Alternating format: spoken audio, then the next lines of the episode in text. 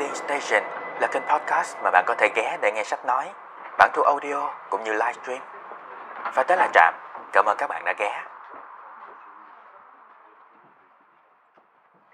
Xin chào mọi người đã ghé Trạm. Chúng ta lại tiếp tục với quyển sách Con chim xanh biết bay về, tác giả Nguyễn Nhật Ánh. Ở số trước, trong phần 1, chương số 7, khi Khuê kể cho Sâm nghe chuyện cô bị ba mẹ dục về quê lấy chồng, thì thái độ của Sâm thờ ơ đến lạ lùng, làm cho cô tức điên. Cô tức đến phát sốt luôn. Và hôm sau thì Khuê sốt thật. Cô phải xin nghỉ một ngày, ở nhà cho bé Tịnh. Bạn cùng phòng cũng là đồng hương của cô chăm sóc. Trong lúc mê man, Khuê còn gọi tên Sâm. Bất ngờ Sâm tới để thăm cô Cô đang sốt thì mặt lại càng đỏ ẩn hơn. Nhưng rồi, suốt buổi hôm đó, sếp chỉ toàn nói chuyện với Tịnh. Cũng từ cuộc nói chuyện đó mà Khuê mới biết, Tịnh chính là con gái của ông Mười Thái, Chủ vựa trái cây nơi mẹ cô làm công. Cũng là em gái của Quyền, Người đã từng hỏi cưới cô bất thành. Và giờ đây, Dường như Tịnh đang muốn cướp đi cả sâm của cô. À mà Quê đâu có tranh phận gì để mà ghen tức kia chứ? Bây giờ chúng ta cùng đến với nội dung của chương số 8 nha.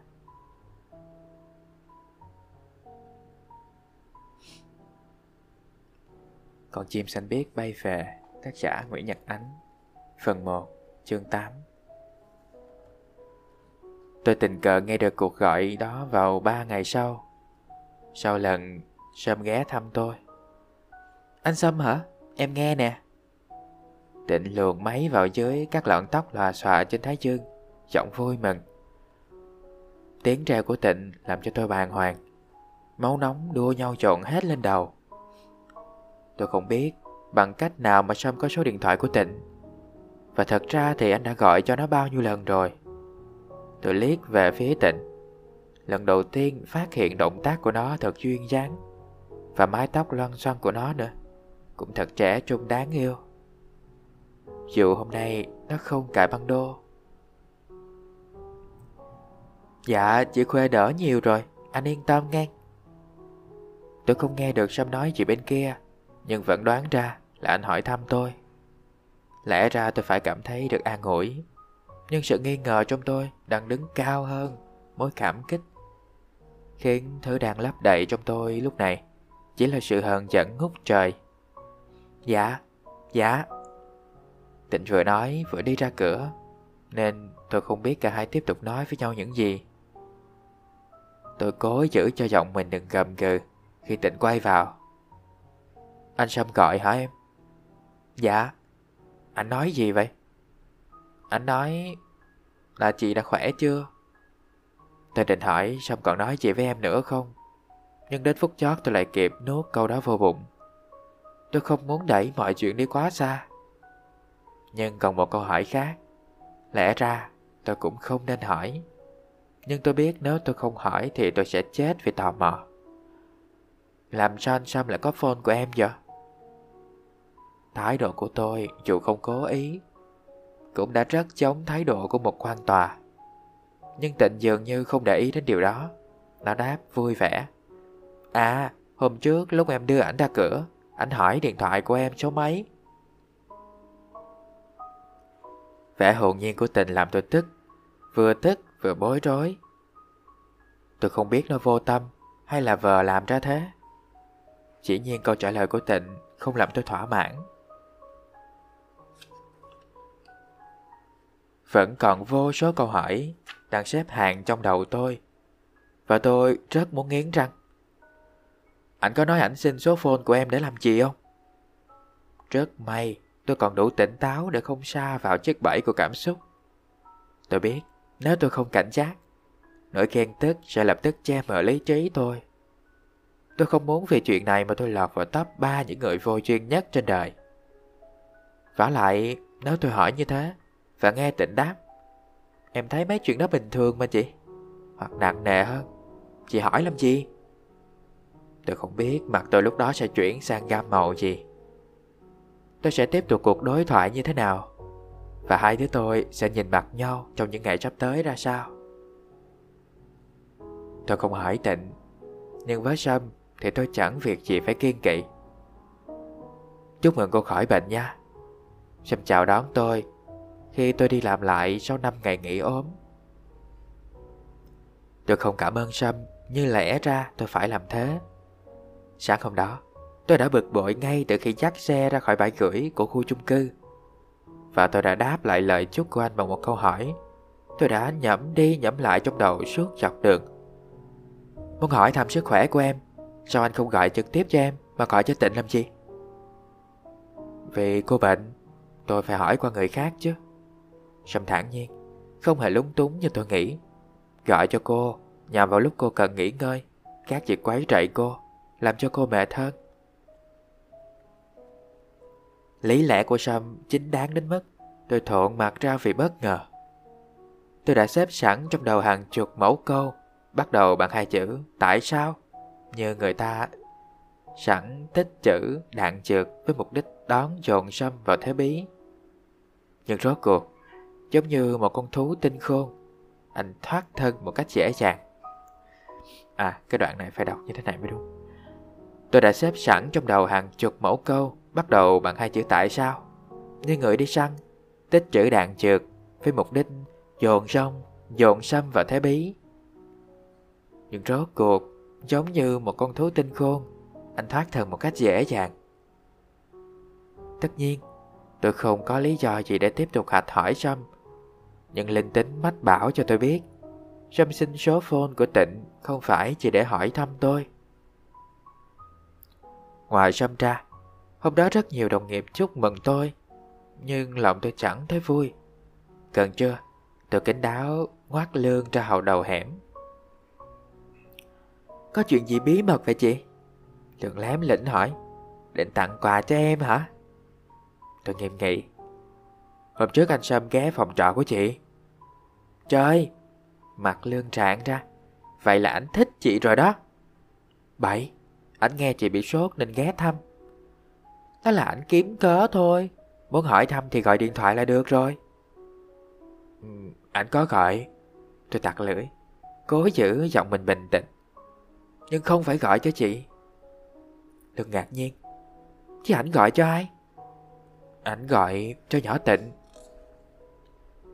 Tôi thuật lại cho Lương nghe những gì xảy ra trong mấy ngày vừa rồi.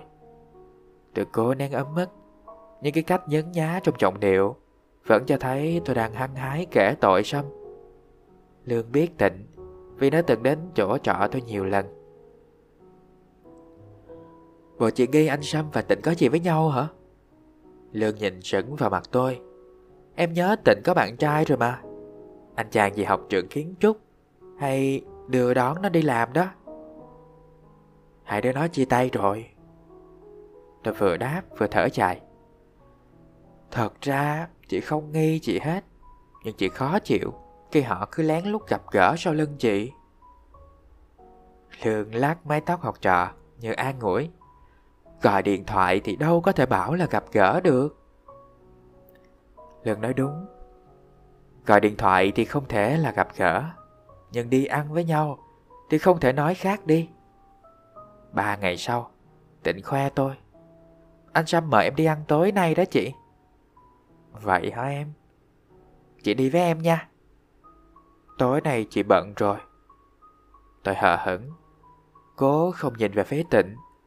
Tôi không muốn thấy... Tôi không muốn nó thấy cái vẻ mặt của tôi đang méo đi từng phút một. Vậy là quá rõ. Tôi xót xa nghĩ. Đối với Sâm, hóa ra tôi không là gì. Anh chưa từng mời tôi đi ăn một lần. Điều mà anh dễ dàng làm với một cô gái, anh chỉ quen có vài ngày. Tất cả những gì đẹp đẽ nhất, những gì tôi vẫn bắt gặp trong mơ, hóa ra chỉ là ảo ảnh, là những cuộc phiêu lưu tình cảm cho tôi tự vẽ ra. Tôi đã bị trí tưởng tượng cầm tù và tự nguyện để nó thao túng suốt một thời gian dài. Tôi từng nghe có ai đó bảo tình yêu là trò chơi của những sai lầm. Tôi không rõ tôi đã thật yêu chưa, nhưng sai lầm thì tôi có thừa. Tôi tự mua dây buộc mình buộc luôn những kẻ vô can như Sâm, Tịnh vào đó và không ngừng làm phiền họ. Bỗng chốc tôi ngạc nhiên nhận ra tôi không cảm thấy ghen tức hay giận hờn như những ngày qua. Cái đang bóp nghẹt trái tim tôi lúc này là sự buồn tuổi, là nỗi đắng cay. Bây giờ nhớ lại, tôi thất vọng nhận ra quan hệ giữa tôi và Sâm lâu nay dường như không có điểm nào gọi là điểm nhấn để có thể nghĩ là anh có tình cảm đặc biệt với tôi. Tất cả chỉ đơn giản là quan hệ giữa người dạy Việt và người học Việt. Ừ, tất cả chỉ có thế thôi. Em đi nha chị. Tịnh đeo túi sách lên vai, nhìn tôi nói. Nhìn đồng hồ chỉ 6 giờ chiều. Em đi chơi vui vẻ nha. Tôi ngạc nhiên về sự bình thản của chính mình. Nhưng tôi chỉ ngạc nhiên một giây thôi. Rồi tôi buồn bã nhận ra lòng tôi đang trống rỗng. Có lẽ đó là tâm trạng của người chấp nhận thua cuộc, sẵn sàng chúc mừng chiến thắng của đối phương một cách cao thượng. Cô bé mơ mộng là tôi đó, bây giờ đang thu mình trong căn phòng nhỏ, lặng lẽ thăm dò lòng mình và âu sầu tự hỏi. Vậy ra tôi đang quan tâm đến điều gì? Tôi đang theo đuổi những giá trị nào trong cuộc sống này? Tôi đến thành phố này, chịu đựng vất vả suốt một thời gian dài. Chốt lại là vì điều gì? Hay vì ai?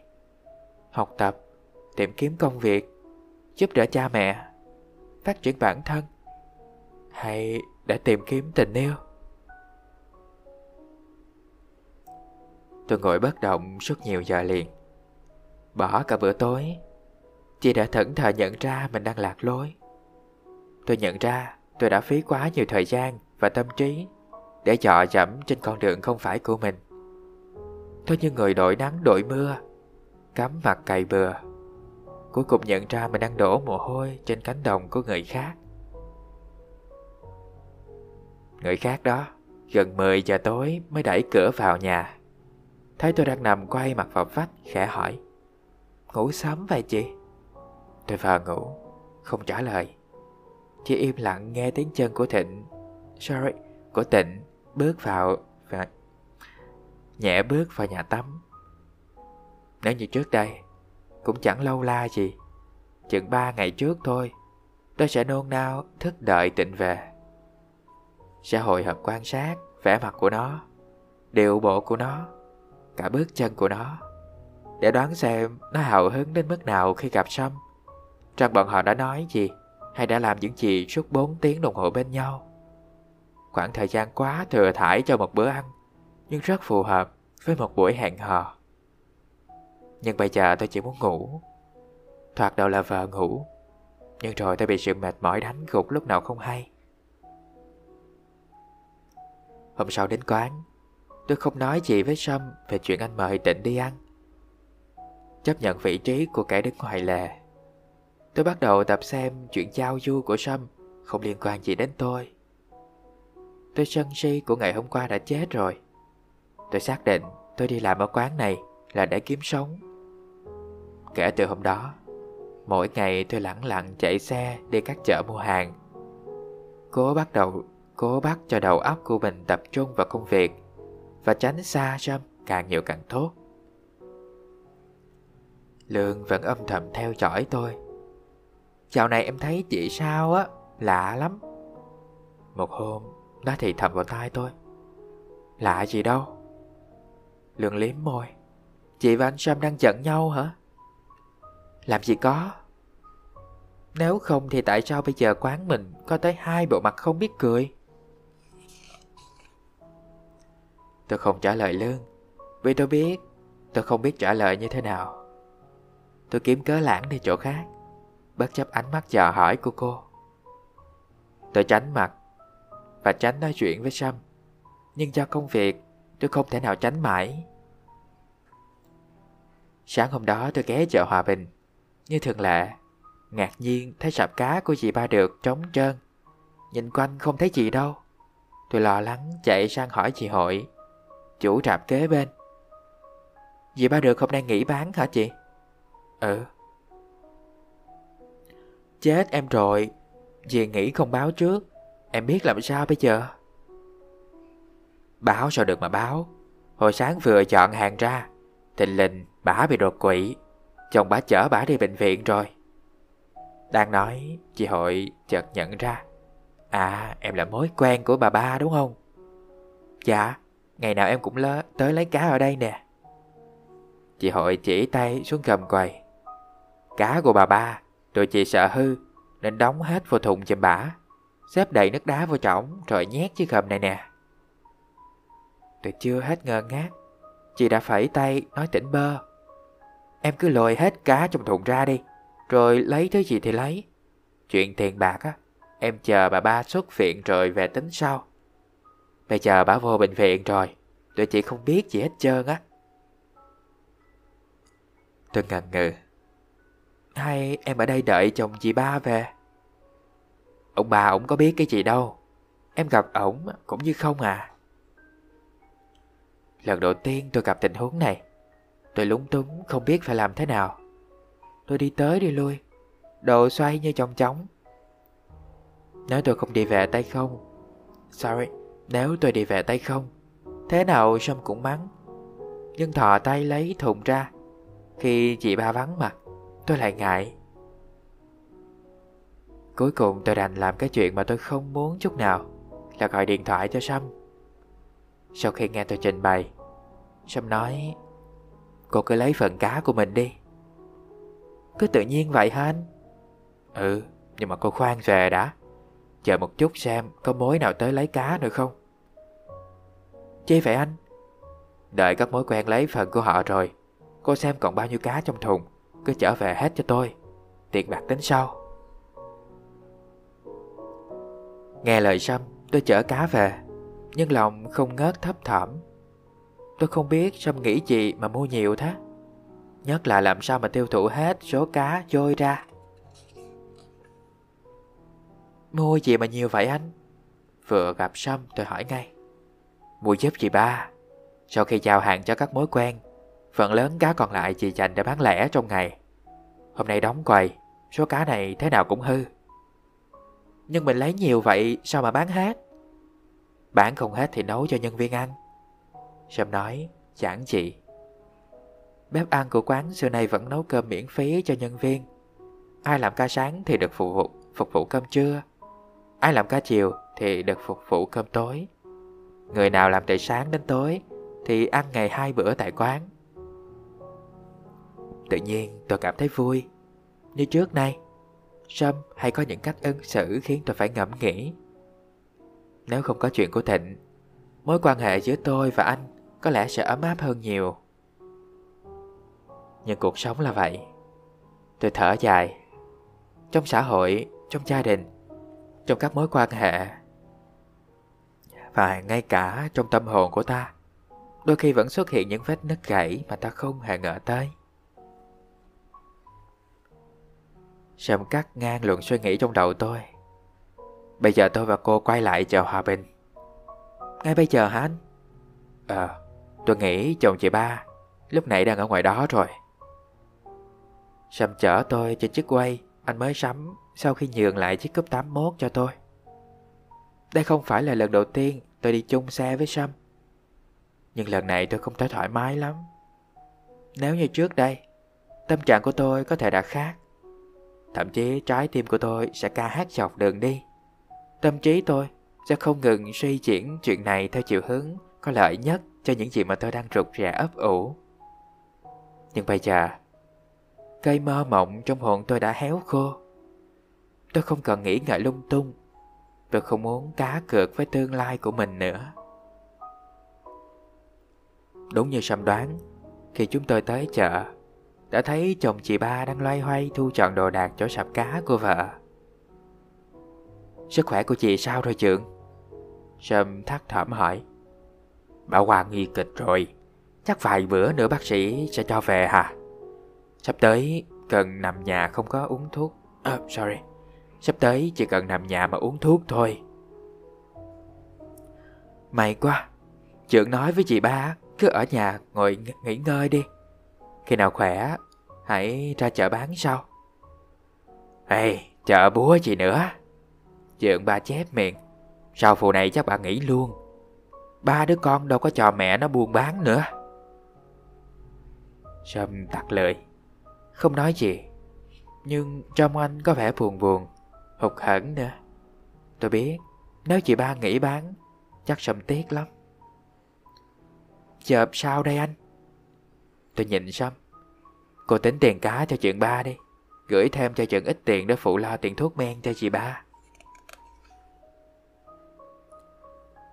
Đúng như chị hội nói, Việc tiền bạc trưởng ba ù ù cạc cạc.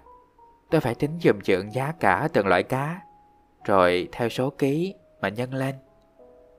Lúc tôi và Sâm ra khỏi chợ, Mặt trời đã gần đứng bóng, Nhưng tôi vẫn không thấy đói. Cứ nghĩ đến chuyện sắp tới không được gặp chị ba được nữa, Tự nhiên tôi thấy cay cay nơi sống mũi. Tôi và chị chỉ là bạn hàng, Nhưng mối quan hệ đó Được thời trang bồi đắp thành mối giao tình thân thiết hơn nhiều So với mối quan hệ giữa người mua. Và người bán thông thường. Tự nhiên tôi nhớ đến chị Trần. Cô Mười, chị Điệp Chị Hai Anh. Những người thân thuộc Mà tôi nhận ra không biết từ lúc nào Họ đã trở thành một phần của cuộc đời tôi. Đối với tôi, hóa ra chợ không chỉ là nơi mua bán, mà chính là không gian sống của tôi lâu nay. Và đó là tất cả những gì có trong chương số 8, phần 1 của quyển sách Con chim xanh biết bay về, tác giả Nguyễn Nhật Ánh. Cảm ơn mọi người đã ghé trạm và lắng nghe. Hẹn gặp mọi người vào những số sau. See ya! Để không bỏ lỡ bất kỳ số podcast nào của Trạm trong tương lai, cũng như kể Trạm nghe câu chuyện của mọi người thông qua hộp thư tâm sự. Hãy ghé thăm website của Trạm tại địa chỉ blog của Trạm.com